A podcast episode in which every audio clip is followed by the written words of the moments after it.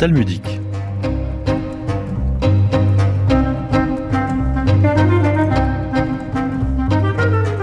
Au début des années 60, la pensée juive et la philosophie juive trouvaient un nouveau souffle porté par des penseurs que l'on a pris l'habitude aujourd'hui d'appeler l'école de pensée juive de Paris.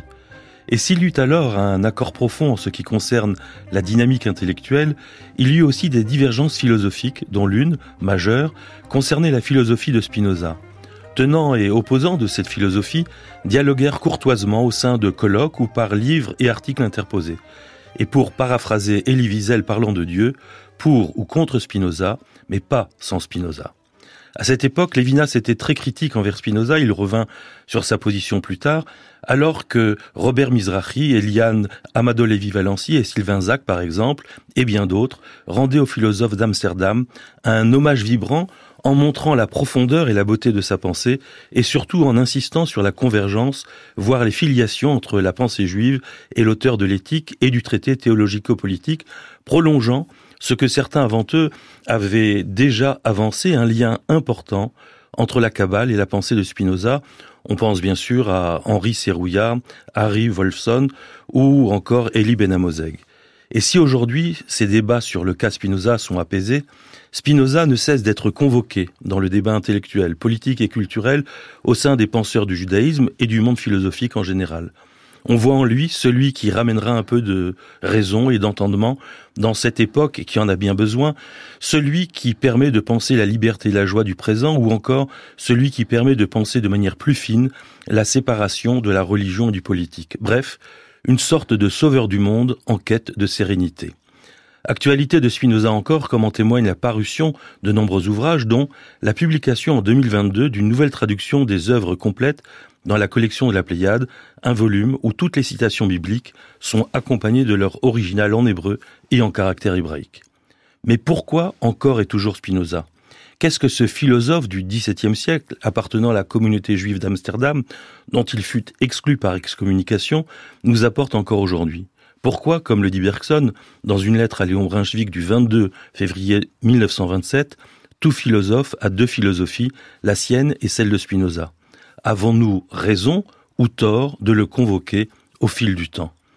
Pour répondre à toutes ces questions, cette semaine et la semaine prochaine, nous allons faire un détour, un détour par la fiction, un détour fécond par un roman intitulé Qui a tué Spinoza? Paru aux éditions Grasset, dont j'ai le très grand plaisir de recevoir l'auteur, Jean-François Bensaël. Bonjour. Bonjour. Jean-François Bensaël, pourquoi vous, normalien, mathématicien et ingénieur euh, du corps des mines, entrepreneur et fortement engagé dans le monde associatif, président avec Gadveil du courant libéral du judaïsme français, judaïsme en mouvement, pourquoi vous, dont la rencontre avec Spinoza a changé la vie, avez-vous choisi pour faire partager votre passion de ce philosophe, d'écrire un roman plutôt qu'un essai D'abord parce qu'il y a eu beaucoup, beaucoup a été écrit sur Spinoza, et que depuis que je me baigne dans l'océan Spinoza, parce que c'est un océan dont on ne sort jamais, on le lit, on le relit, on se rebaigne toujours dans, les, dans la même mer, on se dit ah mais les vagues sont nouvelles. Je n'avais pas vu ça comme ça. J'avais pas vu cette couleur de l'eau. Donc depuis que je médite l'éthique, j'ai aussi médité sa vie. Comment cet homme a pu produire une œuvre telle que celle-là. C'est-à-dire, cette œuvre est singulière en ce sens que comment cette œuvre de pensée, parce que c'est une œuvre de pensée, comment l'éthique, elle peut nous être aussi utile dans notre vie de tous les jours. Parce que c'est quand même assez rare qu'un philosophe, que c'est un philosophe à part entière, nous soit aussi utile dans nos vies. Et donc je me suis intéressé à sa vie, puisqu'il nous explique dans l'éthique que il y a une correspondance totale entre ce que nous avons dans le corps, ce que nous faisons, nos vies, et ce que nous pensons. Et donc, je m'étais dit, une bonne façon d'essayer de creuser et d'approfondir la, la pensée de ce qu'il veut nous dire, c'est aussi de faire un détour par sa vie.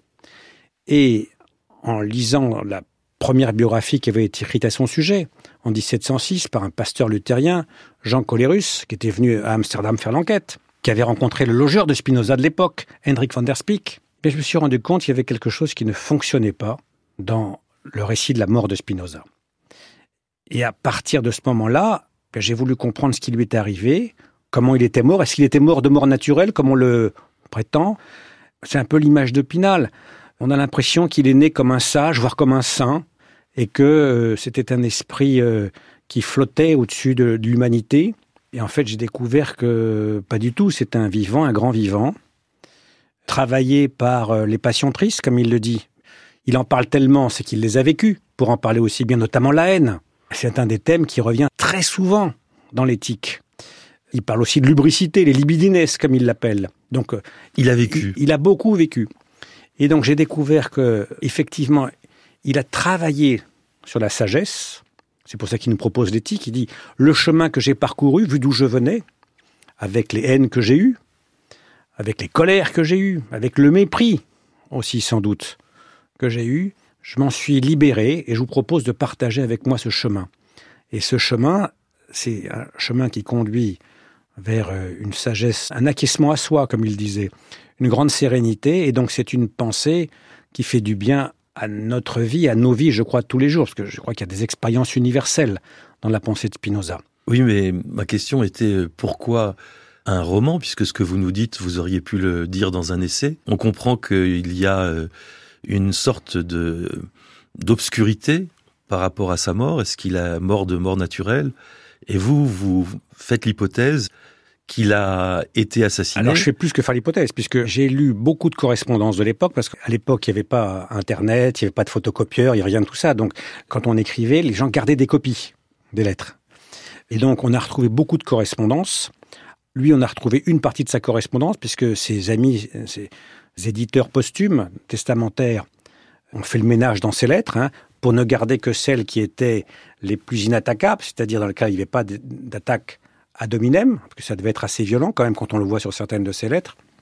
Et puis, euh, j'ai eu accès à la correspondance entre euh, des personnages clés de cette époque, grâce à un philosophe italien qui s'appelle Omero Proietti, qui a édité une correspondance, des échanges entre euh, Van Genk, un des acteurs du drame, Schuller, un des acteurs du drame, Tchernaos également, mais aussi Leibniz. Et donc, en fait, en m'intéressant à la vie de Spinoza, j'ai compris pourquoi la haine était autant centrale, parce qu'il s'est fait un nombre d'ennemis absolument euh, colossal.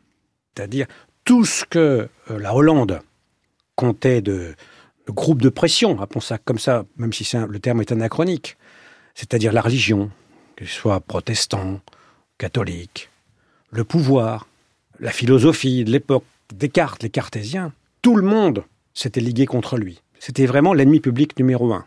C'était l'homme à abattre. Et ce que j'ai compris, c'est que il n'était pas mort tranquillement dans son lit, mais sa mort avait été provoquée. Et donc en lisant les lettres, j'ai compris, je crois en tout cas, ce qui s'était passé et qui avait ourdi son assassinat. Vous n'allez pas nous le dire parce qu'il ne faut pas euh, déflorer. Mais le... en tout cas, il n'est pas mort dans son lit. Il y a trop d'incohérence et d'extravagance pour qu'il soit mort dans son lit d'une mort naturelle. Je renouvelle ma question parce que vous auriez pu faire un essai de philosophie pour nous expliquer le, le plaisir que vous avez, l'importance que cela a pour votre vie, pour comment Spinoza a changé votre vie. Vous auriez pu écrire un essai d'historien, ce que vous venez de nous dire, mais pourquoi un roman sur la couverture Qui a tué Spinoza Deux points d'interrogation et un sous-titre euh, roman, comme s'il fallait insister que c'était romanesque. Je pense qu'il a eu une vie un peu romanesque en fait, défiant le monde entier. Donc il a eu une vie en fait sans le chercher, en aucune façon d'ailleurs, mais il considérait qu'avec la vérité, il ne pouvait pas transiger. Et donc, il a eu une vie romanesque où il a dû se dissimuler, il a dû se cacher. C'était une vie terrible. On peut parler de, son, de son sceau. De son sceau. Il avait un sceau dans lequel il était écrit chaoté. Il y a plusieurs interprétations possibles, mais ça veut sûrement dire au moins méfie-toi et sois prudent. Pourquoi? Parce qu'il avait reçu un coup de couteau, sans doute à la sortie de la synagogue, on ne sait pas exactement à quel moment, et il avait été sauvé par la poche de son manteau. Et donc, il gardait toujours dans la doublure de son manteau son sceau, marqué Chaoté, sois prudent, méfie-toi. Donc, c'était un homme qui a eu une existence romanesque, sans le chercher d'ailleurs, aucunement. Mais il a eu une existence romanesque. Et pour rendre compte de sa vie, je pense qu'un roman permet de rendre compte de cette existence romanesque. Et alors, j'ai également cherché, en dressant la liste de ses ennemis, c'est-à-dire de ceux qui voulaient sa mort euh, physique ou intellectuelle, de mettre en évidence c'était quoi ses pensées? C'est ça. Je le décris vu du dehors. C'est-à-dire, qu'est-ce que tout ce monde-là lui a reproché? Pourquoi ils voulaient tous, d'une manière ou d'une autre, sa mise à l'écart ou sa disparition? Et ce faisant, ça permet de mettre en évidence en quoi ces pensées euh, sont coupantes comme du diamant. Pourquoi ça faisait tant mal? Pourquoi ça faisait tant mal, mais pourquoi ça fait tant de bien aussi aujourd'hui à ses lecteurs? Pour vous, personnellement, vous dites ça a changé votre vie. Et je me suis demandé, euh, comme vous êtes président d'une communauté juive très importante aujourd'hui, en quoi Spinoza vous accompagne dans votre manière de penser la communauté et de la diriger, Jean-François Wensael D'abord, Spinoza nous apprend à ne pas admirer. Il fait une grande critique de l'admiration. Il dit, si vous vous mettez à admirer, vous êtes fini. Vous n'arriverez jamais à penser par vous-même. Vous n'arriverez jamais à être vous-même. Et donc, il nous demande notamment de ne pas l'admirer. Ça veut dire que dans Spinoza, je prends ce qui m'importe, ce qui m'aide. Je suis convaincu que sur les juifs et le judaïsme, il est passé à côté. C'est-à-dire que c'est ce que dit aussi Milner dans un de ses livres, et je suis convaincu qu'il a raison quand on lit de manière très précise le Tractatus Theologico-Politicus, le traité théologico-politique, on voit bien qu'il avait une haine absolument terrible vis-à-vis des juifs qu'il avait exclus. Et que, on voit bien que c'est le moteur. On va en parler. Donc, c'est pas le, le, rapport de Spinoza au judaïsme et au monde juif qui m'intéresse. Que je pense que, là, je ne me reconnais pas du tout dans, je pense qu'il a tort. Donc, là, il ne met pas d'aucune haine. Il m'aide, en revanche, à comprendre la superstition. Ça, oui parce qu'en revanche, c'est un, un, remède extrêmement bénéfique contre la superstition, c'est-à-dire contre l'abus de pouvoir. Heureusement, nous, nous n'avons pas ça, mais il y a toujours des membres des clergés. Il y a toujours cette tentation de la manipulation. Et je répète, nous, heureusement, nous n'avons pas ça. Mais donc, il m'a fait euh, être très vigilant sur ce que c'est que la superstition et sur la façon dont elle peut être utilisée pour manipuler les fidèles de toutes les églises. Ensuite, il a beaucoup réfléchi à la religion qui le passionnait. Autant il était tout à fait opposé, mais avec une violence terrible, aux prédicateurs, hein, prédicants calvinistes, euh, aux catholiques, terrible. Il y a une lettre à Albert Berg, qui est un de ses anciens disciples, qui s'est converti au catholicisme, qui est d'une violence incroyable contre l'Église euh, catholique de l'époque. Donc il m'a fait comprendre que la superstition c'était très dangereux, mais à quel point la religion est indispensable. C'est-à-dire que il considérait que où on suivait sa philosophie, son éthique, mais comme il dit, euh, il faut prendre un peu d'élan, ça ne se fait pas tout seul, c'est assez difficile. Mais si on ne le faisait pas, eh bien le salut pouvait être obtenu par la religion, mais par la vraie religion, c'est-à-dire par un certain nombre de croyances, un Dieu qui remettait les fautes, comme il le dira, c'est le chapitre 14 du traité théologico-politique.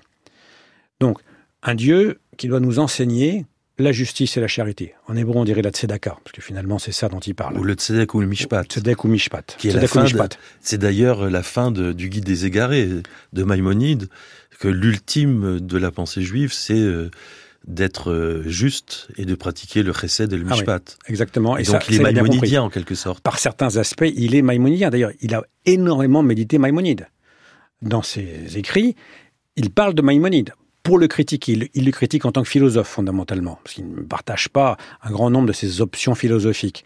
Et d'ailleurs, c'est le revirement de Lévinas, dont vous parliez tout à l'heure, puisque Lévinas commence par dire quel traître horrible, abject, immonde, un premier article d'une violence incroyable, et puis il se reprend un certain nombre d'années plus tard et dit mais peut-être qu'il a compris. C'était quoi le judaïsme En suivant Maïmonide. C'est ça qu'il dit. Et sans aucun doute, on trouve ça dans son traité théologico-politique. Comprendre un, philosophe et une philosophie, c'est d'abord les resituer dans l'horizon historique qui les a vus naître. Le 24 novembre 1632, Bento de Spinoza naît à Amsterdam dans une famille juive d'origine portugaise. Sa mère, Anna Deborah, meurt en 1638. Il a 6 ans. Son père, Michael, meurt en 1654. Il a 22 ans. Après la mort de son père, il dirige la maison de commerce laissée par celui-ci, en compagnie de son frère Gabriel. Cette naissance à Amsterdam, dans cette famille juive portugaise, a sans doute beaucoup d'importance pour le développement et la formation du jeune Bento, prénommé ainsi au sein de sa famille, que sait-on de sa formation, de ses études? Vous avez parlé de lecture, Maïmonide, de philosophe, etc. Dans de nombreuses biographies, on le découvre élève assidu de l'école Etzraïm, la grande école juive d'Amsterdam de l'époque, Jean-François Bensael. Alors, son père était membre du conseil d'administration de la synagogue au début des années 1650 ou fin des années 1640. Donc, il était très impliqué sur la synagogue. Il était très proche du grand rabbin qui a remonté le judaïsme à Amsterdam quand même, qui est Saël Mortera, qui est un vénitien talmudiste, dont l'objectif, comme celui du conseil d'administration, c'était de redonner à tous ceux qui venaient d'Espagne et du Portugal, à, tous ces maranes, ces farades, qui ne connaissaient à peu près plus rien au judaïsme, leur redonner le sens de ce que c'était que le judaïsme, leur refaire découvrir, parce qu'ils avaient vraiment perdu au fur et à mesure des, années. Et donc, il allait à l'école juive de manière extrêmement assidue, ce qui fait qu'il connaissait sans doute la, Bible par cœur. On venait le voir un peu plus tard, quand des savants européens avaient besoin d'avoir des informations sur des mots de l'hébreu biblique qu'il ne connaissait pas quand il voulait traduire, les comprendre. Et d'ailleurs, on lui a demandé de faire un abrégé de grammaire hébraïque, ce qu'il a fait. Oui, ce qui est impressionnant, c'est-à-dire qu'il maîtrise l'hébreu biblique à la perfection, au point d'écrire une, une magnifique grammaire hébraïque que l'on trouve d'ailleurs aujourd'hui dans euh, la Pléiade, hum. avec, euh, comme je le disais, euh, cette chose miraculeuse, entre guillemets, de voir tous ces mots hébraïques en caractère hébraïque dans la Pléiade. Ah oui, c'est vrai que ça fait chaud au cœur. Il connaissait par cœur la Bible hébraïque. Je ne crois pas qu'il connaissait vraiment le Talmud. Même si dans sa bibliothèque, on retrouve, puisqu'on a l'inventaire de sa bibliothèque, il y avait euh, une introduction euh, au Talmud, comme il y avait euh, de nombreuses introductions à la Kabbale aussi. Oui, mais il y avait surtout des livres de philosophie juive. Évidemment, on a parlé de Maïmonide, Gersonide, mais surtout Razai Kreskas, qui l'a beaucoup influencé. Parce que Razai Kreskas est un philosophe juif espagnol du Moyen Âge et qui soutient des thèses qui sont pas si éloignées que ça de Spinoza sur le fait que Dieu est omniscient, il n'y a pas de libre arbitre, par exemple. Pourtant, il s'est pas fait exclure, lui. Ce qui montre bien que c'est pas vraiment, ou pas seulement, comme vous voulez, une question d'idée pour laquelle il se serait fait exclure.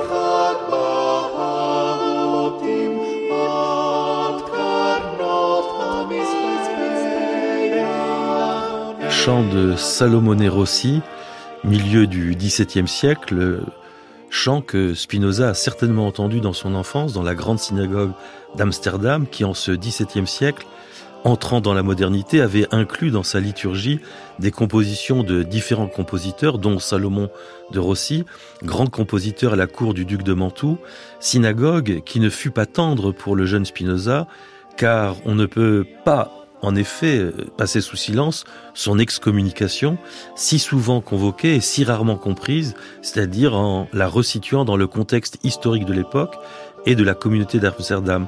Parlez-nous, euh, Jean-François Wenzel, de cette excommunication, Rerem en hébreu, qui eut lieu le 27 juillet 1656.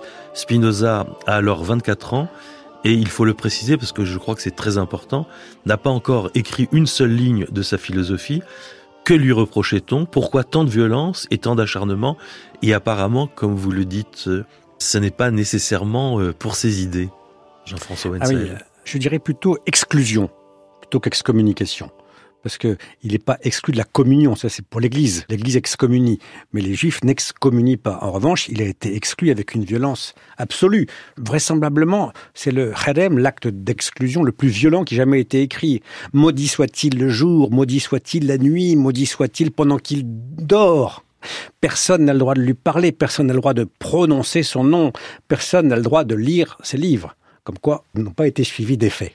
C'est ça la bonne nouvelle. Alors qu'est-ce qui s'est passé? Le conseil d'administration de la synagogue et les rabbins, c'est le conseil d'administration de la synagogue, le Mahamad, qui écrit cet acte d'expulsion, d'exclusion. Et il lui reproche deux choses, des hérésies impitoyables. C'est vrai qu'on s'est beaucoup euh, concentré sur ces hérésies, sur ces opinions. Il est exact que, avant, il expliquait déjà qu'il n'y avait pas d'immortalité de l'âme, que euh, la Bible avait été écrite par des hommes et pas par Moïse, puisque comment pourrait-on écrire ses propres funérailles? Et son enterrement. Question d'ailleurs que pose le Talmud. Bien sûr. Donc le Talmud euh, y répond en disant qu'il a écrit toute la Torah sauf les derniers versets où il est question de, sa mort. Mais oui, un des nombreux exemples pour lesquels je suis convaincu qu'il n'avait pas étudié le Talmud.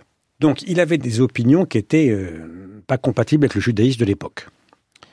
et avec certaines options fondamentales du judaïsme. Mais est-ce qu'on exclut dans le judaïsme pour des opinions uniquement? Je ne suis pas sûr. C'est pas dogmatique comme religion. Et d'ailleurs, dans le même texte d'exclusion, ils expliquent que bah, ils ont cherché à, passer un accord avec lui. Ils ont dit bon, quand même, fais des efforts. Ne nous ennuie pas. Tu peux même penser ce que tu veux, je suis sûr qu'ils vont dire ça. Mais en silence. N'attire pas sur nous l'attention des régents, des autorités politiques qui attendent de nous quand même qu'on marche dans les clous de la Bible parce qu'ils en ont besoin eux aussi. Mais en fait, il y a une autre partie de l'acte d'exclusion à laquelle on n'a pas assez prêté attention et qui pourtant dit tout. On lui reproche des actes monstrueux. Des actes monstrueux. C'est pas là, pour le coup, des petites contraventions au code de la route. J'ai cherché que pouvaient être ces actes monstrueux. Alors, c'est vrai qu'on a dit que, contrairement à la constitution de la communauté, parce qu'il y avait, je ne sais pas, une cinquantaine d'articles pour expliquer comment ça devait fonctionner, comment les membres de la communauté devaient vivre le respect qu'ils lui devaient, s'ils avaient le droit de faire et pas faire. C'est vrai, on a dit, à juste titre, que quand son père est mort, il avait beaucoup de dettes, et il s'est placé sous la juridiction des civils du tribunal d'Amsterdam pour la protection des orphelins, pour ne pas avoir à payer les dettes, en contravention avec les règles de la communauté. Est-ce que ça, c'est un acte monstrueux? Non. En fait, il y en a un autre. Ce que l'on sait, c'est que avant son exclusion de la synagogue en, le 27 juillet 1656, il avait déjà rencontré des Quakers, des représentants des Quakers, un dénommé William Caton. Les Quakers, c'est une, une, dissidence protestante écossaise au départ, dont la patronne était Margaret Fell, c'était une femme. Et ils avaient fait le calcul que, puisqu'il y avait, entre la création du monde et le déluge, 1656 années, et que nous étions à 1656, c'était l'année du Messie. C'était l'année du retour du Christ. Or, que se passe-t-il? Cette année-là, elle doit être précédée de la conversion des Juifs, dans l'idée d'un certain nombre de sectes chrétiennes millénaristes, comme on le voit d'ailleurs encore aujourd'hui. Et donc, Margaret Fell envoie dans les lieux où il y a des Juifs ses représentants pour appeler à la conversion des Juifs. Et le dénommé William Caton arrive à Amsterdam et nous savons qu'il rencontre et qu'il discute avec Spinoza avant son exclusion. Et ça, c'était formellement interdit. Parce que forcément, il parle, il le savait, de la conversion des Juifs. Et donc pour moi, c'est ça l'acte monstrueux, inacceptable pour eux. D'autant plus que, un an plus tard, il y a une lettre entre des Quakers dans lequel ils parlent d'un homme, sans le nommer, qui a été exclu de la synagogue et qu'ils auraient aidé après à traduire en néerlandais la lettre de Margaret Fell appelant à la conversion des Juifs. Ce ne peut être que Spinoza, cet homme. Et ça, c'est un acte monstrueux. C'est-à-dire que il est quasiment certain qu'en fait, par haine de la synagogue, hein, je rappelle. La haine, ça l'a travaillé. Beaucoup. Par haine des Juifs de l'époque de la synagogue, il a fréquenté les Quakers qui appelaient à la conversion des Juifs. Et là, c'est un crime de lèse-majesté. Donc pour moi, c'est ça l'acte monstrueux. Et c'est pas n'importe quoi comme acte. Et il a continué après. à les voir, à traduire la lettre, si mon hypothèse est la bonne, d'accord, appelant à la conversion des Juifs. Donc, ils ont fait le job qu'ils devaient faire, hein, le conseil d'administration. C'était pas des salauds. L'opinion qu'on a, c'est il y a le bien et le mal. Et pas du tout. Lui, il voulait partir, il voulait quitter la synagogue. Il a fait tout ce qu'il faut pour se faire mettre à la porte. Il y est arrivé. D'ailleurs, quand il a été convoqué pour entendre la sentence d'expulsion, il n'était pas là. Donc, il voulait plus entendre parler de ce monde-là. C'est sa liberté, c'est son essence personnelle. On peut comprendre qu'il ait la haine après avoir été exclu, mais pourquoi il a eu la haine avant Qui l'a amené à, à côtoyer ces quakers. Et d'ailleurs, par la suite, euh, il ne s'est jamais converti. Je veux dire, il n'y a pas, on ne voit pas dans ses textes, à aucun moment, une volonté de conversion. C'est pour ça que c'est un homme unique pour la modernité. C'est-à-dire, c'est sans doute, je ne sais pas si c'est le premier en tout cas, c'est le premier homme connu à ne pas adhérer à une église, à une chapelle, à une religion, il faut dire le mot. Et c'est ça sa modernité, c'est-à-dire que, et ça qui est incompréhensible pour les gens. C'est-à-dire que pour les juifs, c'était incompréhensible parce qu'il a trahi, et vraiment il, s'est mal comporté, mais pour les autres, pour les chrétiens de l'époque, euh, il adhérait à aucune église. Et donc, c'était un homme qui ne voulait aucun attachement à une religion, même s'il considérait que c'était extrêmement important en revanche, mais pas pour lui. Et donc, oui, il y a une modernité Spinoza de ce fait. C'est-à-dire que c'est le premier laïc, en fait, j'aurais envie de dire. Je ne peux pas dire c'est le premier athée parce qu'il s'est toujours défendu de manière extrêmement vive et déterminé sur le fait qu'il n'était pas un athée. D'ailleurs, le premier livre de l'éthique, la première partie s'appelle Dédéo, de Dieu.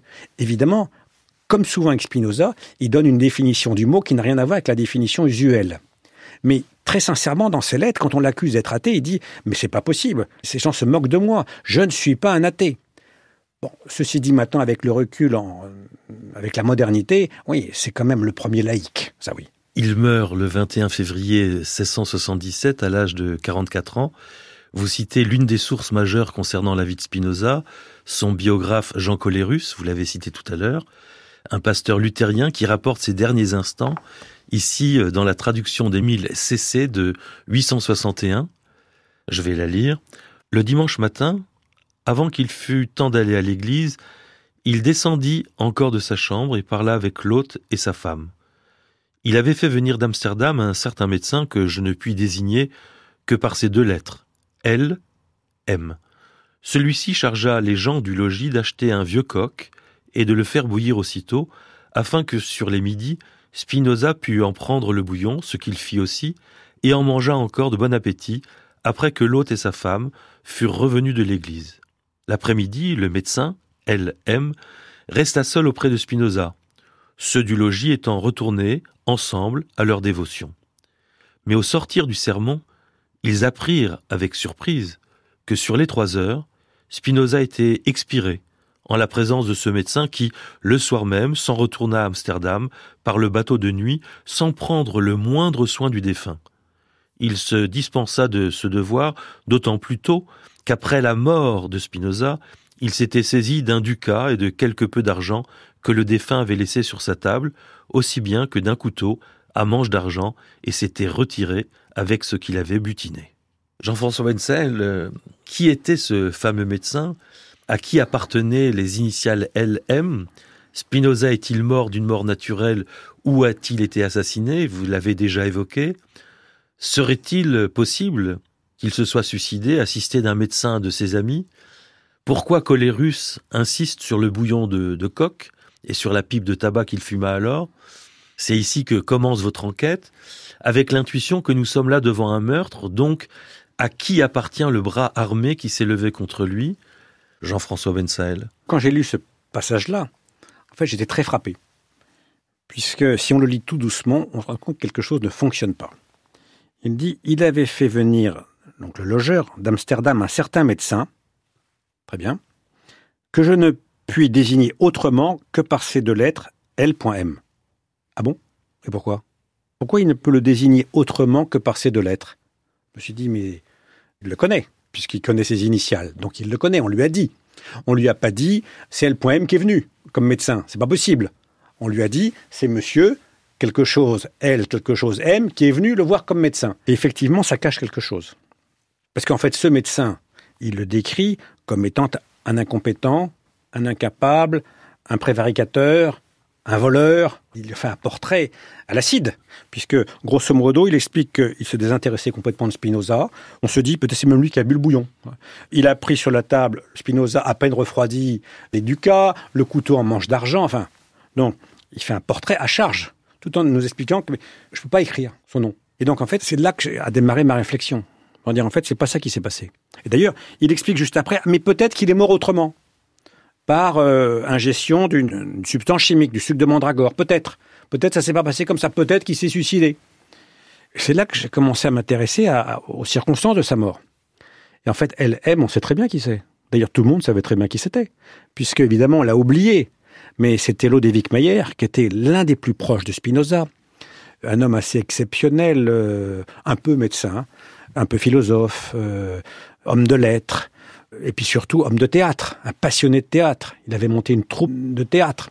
Mais il avait une caractéristique, ce LM, ce Lodewijk Meyer, c'est qu'il avait écrit un livre qui s'appelle Principe tiré, philosophie tirée de l'écriture, ou Principe tiré de l'écriture, dans lequel ce pasteur, qui avait été un pasteur luthérien, était d'une violence contre la Bible ahurissante.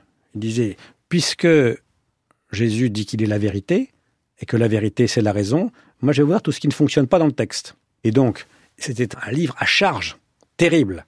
D'ailleurs, ce livre avait été interdit. En 1674, la Cour de Hollande interdit ensemble trois livres. Un, le traité théologico-politique de Spinoza. Deux, le Dékiwi de Hobbes. Trois, la philosophie tirée des principes de l'écriture, de Lodewijk Meyer.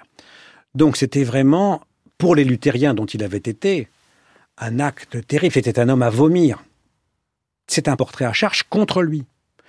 Et il n'a aucune raison qu'il ait pu s'occuper aussi peu de Spinoza. C'est impossible. C'est impossible que Van der Spieck ait fait appel à lui, d'ailleurs, qui n'était plus vraiment médecin. Certes, la médecine de l'époque, c'est pas la médecine d'aujourd'hui, mais c'est impossible qu'il se soit comporté comme ça. C'est un proche parmi les proches. Donc vous dites que c'est donc c'est pas lui. C'est pas lui. Donc c'est pas lui. Et moi je dirais, Hitchcock disait, si vous voyez un homme avec un gourdin arriver derrière un innocent, vous en savez plus que l'innocent et ça crée un suspense. Nous avons commencé avec vous, Jean-François Wenzel, à découvrir quelques mains qui pourraient être porteuses du gourdin. Je vous propose que nous nous retrouvions la semaine prochaine pour continuer notre enquête et approfondir en même temps la pensée de Spinoza. Merci beaucoup Jean-François Bensael, j'allais dire Jean-François Spinoza, pour cette euh, conversation euh, enthousiasmée et enthousiasmante. Je rappelle le titre de votre livre, Qui a tué Spinoza, sous-titré Roman. C'est aux éditions Grasset, Plaisir de l'intelligence et suspense assuré. Merci encore Jean-François Bensael. Merci à vous. C'était Talmudique, une émission de Françoise Anne Ménager, à la prise de son aujourd'hui Stéphane Touvenin, à la réalisation Alexandra Malka. Vous retrouverez toutes les indications biographiques et bibliographiques de notre invité sur le site de France Culture à l'onglet Talmudique. Coltouve, Leitraut, au revoir, bon dimanche à tous et à la semaine prochaine.